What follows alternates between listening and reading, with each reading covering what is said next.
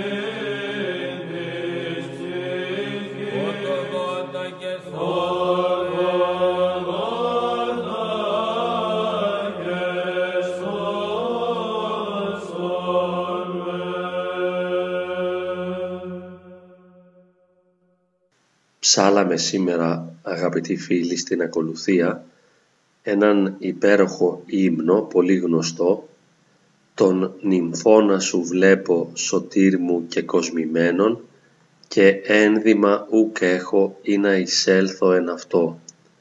Λάμπρινόν μου τη στολήν της ψυχής φωτοδότα και σώσον με». Όπως έχουμε πει και άλλες φορές, συχνά τυχαίνει να ακούμε, να ψέλνουμε, να βλέπουμε διάφορα πράγματα, αλλά δεν μας κάνουν πάντοτε την ίδια εντύπωση.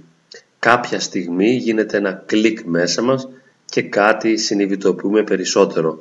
Ο νους μας διευρύνεται, η καρδιά μας ανοίγει και κάτι καταλαβαίνουμε ή κάτι αισθανόμαστε που ποτέ δεν το είχαμε καταλάβει ή αισθανθεί με το ίδιο ερέθισμα. Είναι σαν να ακούμε ή σαν να βλέπουμε κάτι για πρώτη φορά. Έτσι επιλέγουμε κάποιους ύμνους που μας έκαναν εντύπωση παρά το γεγονός ότι τους γνωρίζουμε.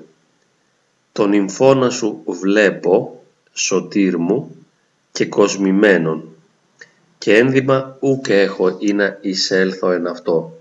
Εδώ είναι κάπως τραγικό το νόημα των στίχων αυτών, διότι αυτός που γράφει τους στίχους, ο ποιητής βλέπει τον νυμφώνα του Ιησού Χριστού, βλέπει δηλαδή τον Παράδεισο να είναι και κοσμημένος, βλέπει την ομορφιά του Παραδείσου, αλλά δεν έχει ένδυμα για να εισέλθει ώστε να μπορέσει να συμμετάσχει. Δεν μπορεί δηλαδή να είναι συνδετημόνας της επουρανίου βασιλείας και δεν μπορεί να χαρεί ο ίδιος αυτό το γεγονός της σωτηρίας και να συμμετάσχει σε αυτή τη βίωση της χάριτος του Θεού, να νιώσει δηλαδή μια ενότητα με τη χάρη, μια ενότητα με τον ίδιο το Θεό. Όμως έχει προγευθεί, κάτι γνωρίζει ο ποιητής αυτών των Άγιων στίχων, κάτι γνωρίζει διότι τον νυμφώνα τον βλέπει. Εκεί υπάρχει ο νυμφίος Χριστός, ο βασιλεύς των βασιλέων, ο Υιός και Λόγος του Θεού του ζώντος σαρκωμένος και αναστημένος και υπάρχει ο νυμφώνας του και εκείνος τον βλέπει, τον διαισθάνεται. Αυτό είναι το τραγικό στοιχείο το οποίο πολύ συχνά το βιώνουμε στο χώρο της Εκκλησίας. Βιώνουμε πάντα την αδυναμία μας και την αναξιότητά μας να σταθούμε στο ύψος στο οποίο θα έπρεπε να ήμασταν ώστε να συμμετάσχουμε βιωματικά και οντολογικά στη δόξα και στη χάρη του Θεού. Και έτσι λοιπόν υπάρχει αυτή η τραγωδία να βλέπει τον νυμφώνα, να ξέρει ότι ο νυμφώνας υπάρχει, να διαισθάνεται ότι τελείται η πανήγυρη των πανηγύρεων και ότι υπάρχει αυτή η σωτηριολογική διάσταση και θα μπορούσε να έχει εμπειρία βαθιά ουσιαστική καρδιακή του νυμφώνα του Θεού και θα μπορούσε να γίνει μέτοχος της πανηγύρεως αλλά δυστυχώς δεν έχει ένδυμα, δεν έχει καλή στολή. Δεν του λείπει μια γνώση αλλά του λείπει κάτι πολύ πιο ουσιαστικό, ένα ρούχο. Χωρίς αυτό το κατάλληλο ρούχο δεν μπορεί να εισέλθει. Είναι γυμνός. Βιώνει την απομάκρυνσή του από το Θεό. Αυτή είναι η έλλειψη του ενδύματος. Ότι δεν έχει την αρετή η οποία θα του επέτρεπε να συμμετάσχει στη χάρη ώστε να βιώνει τη δόξα και τη χάρη του Θεού και του λείπει αυτό το ένδυμα. Ίσως γιατί ήταν αρκετά κλεισμένος μέσα στον εαυτό του, μέσα στο δικό του εγώ και δεν φρόντισε να απαρνηθεί ολοκληρωτικά τον εαυτό του και να παραδοθεί πλήρως στο Θεό. Εφόσον λοιπόν δεν έκανε αυτή την πράξη, την βιωματική και οντολογική πράξη της αυθυπέρβασης ώστε να παραδοθεί πλήρως στο Θεό, δεν μπορεί να μετέχει σε αυτό το επουράνιο πανηγύρι. Και λυπάται. Και πολλές φορές και στους ύμνους εκφράζεται αυτή η εμπειρία αλλά την βιώνει και κάθε χριστιανός ο οποίος έχει πάρει μια μικρή γεύση της χάριτος αισθάνεται ότι δεν μπορεί να συμμετάσχει. Είναι μια αδικία σε εισαγωγικά ή καλύτερα μια τραγωδία. Δηλαδή ξέρω αυτό που θα μπορούσε να με λυτρώσει γνωρίζω βιωματικά ότι υπάρχει κάτι που μπορεί να με σώσει, μπορεί να με απαλλάξει από την οδύνη και από την μικρότητα και από την μιζέρια του εαυτού μου, της εγωκεντρικότητάς μου και όμως δεν μπορώ να το πετύχω. Πάντα υπάρχει αυτή η έλλειψη σε πνευματικό επίπεδο. Δεν είμαι αρκετός. Αυτό που κάνω δεν είναι ποτέ αρκετό, διότι αναμετριέμαι με τον τέλειο Θεό και εγώ τέλειος δεν μπορώ να είμαι ποτέ και δεν μπορώ να τον αγαπήσω ολοκληρωτικά διότι δεν μπορώ να απαρνηθώ πλήρως τον εγωκεντρισμό μου. Υπάρχει όμως μια ελπίδα και διατυπώνεται από τον ποιητή στον Άγιο αυτό ύμνο λέγοντας στο τέλος «Λάμπρινόν μου την στολήν της ψυχής». Σαφώς πρόκειται για στολή ψυχής και σώματος και ψυχής, στολή της σώματοψυχής, δηλαδή λάμπρινό μου τη στολή καθάρισέ με, βοήθησέ με να γίνω διαυγής, φωτεινός, ώστε να είμαι δεκτικός της χάριτος. Εσύ μόνο μπορείς να λαμπρίνεις την στολή της ψυχής και του σώματός μου. Δεν μπορώ να το καταφέρω μόνος μου. Εγώ ένδυμα ουκ έχω. Βλέπω τον νυμφώνα να είναι και κοσμημένος, αλλά εγώ είμαι ξένος και βιώνω αυτή την αποξένωση από το ουράνιο πανηγύρι, από τον νυμφώνα και αυτό είναι η κόλασή μου, την οποία την προγεύομαι συνεχώς από αυτή τη ζωή. Επειδή όμως ελπίζω στην άλλη ζωή να είμαι μέσα στον νυμφώνα, αλλά και επειδή και τώρα θέλω να συμμετάσχω, σε παρακαλώ εσύ με τη δική σου δύναμη να λαμπρύνεις τη στολή της ψυχής μου, διότι εγώ δεν μπορώ να το πράξω με τις δικές μου δυνατότητες. Έχω συνειδητοποιήσει και έχω συνέστηση της μικρότητάς μου και γνωρίζω πλέον ότι μόνο εσύ μπορείς να λαμπρύνεις τη στολή της ψυχής μου, μόνο εσύ μπορείς να με προετοιμάσεις ώστε να αποκτήσω τη δυνατότητα ως δωρεά για να μπορέσω να συμμετάσχω στον υφώνα, για να μπορέσω να μπω σε αυτή την δόξα και τη γιορτή της Επουρανίου Βασιλείας.